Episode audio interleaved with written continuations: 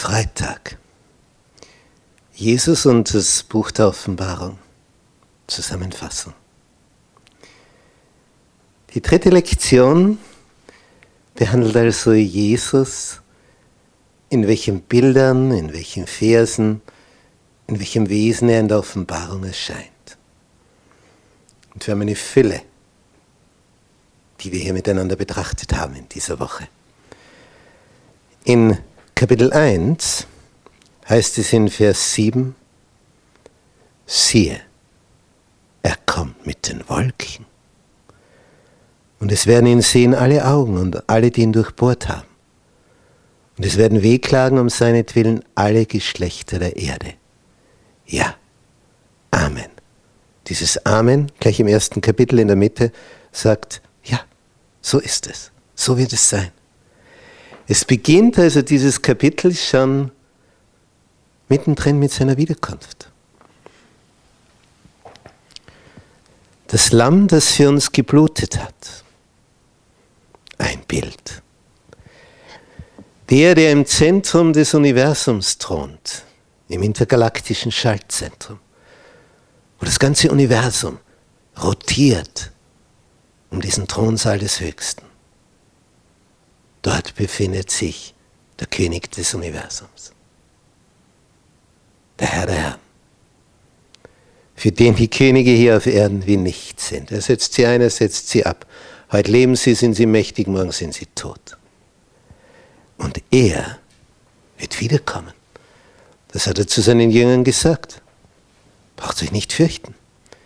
Wenn ich jetzt weggehe, als er beim letzten Abendmahl mit ihnen beisammen war, ich komme wieder.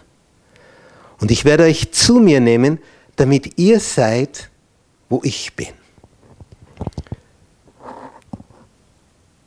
Zu der Zeit, als Jesus ihnen das sagte, befinden sie sich hier in Jerusalem unter dem Einfluss der mächtigen Römer. Die kontrollieren alles. Ohne Rom geht gar nichts. Und dieses mächtige Rom, was ist es heute?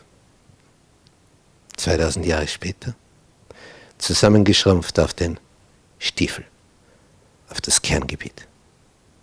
So wie in der Statue, wie es Daniel dem König in Kapitel 2 seines Buches geschildert hat.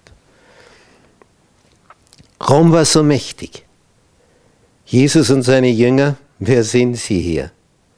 Aber wer hat die wirkliche Macht in diesem Universum?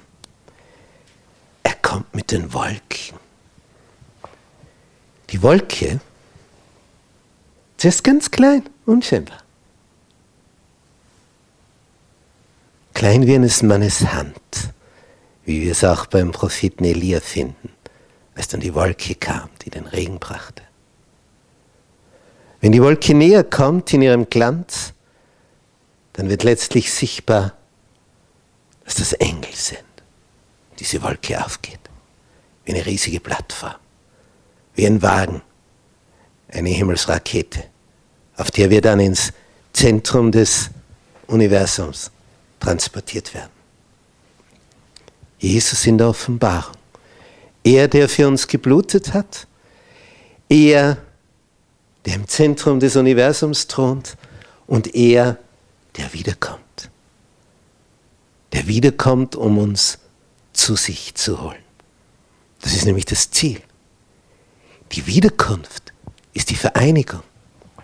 Es ist eine Hochzeitsgeschichte, wo, wo zwei zusammenkommen, für immer und ewig. Der Himmel, das Universum ist etwas von einer Größe, einer Dimension, wo wir uns keine Begriffe machen. Und der, der darüber herrscht und regiert von einer Machtfülle, ja, wir haben keine Ahnung. Nur wenn wir ihn sehen würden, wenn er jetzt erscheint, würden wir sofort in Ohnmacht fallen. Ohne dass er irgendetwas getan hat. Nur indem er erscheint, würden wir kollabieren.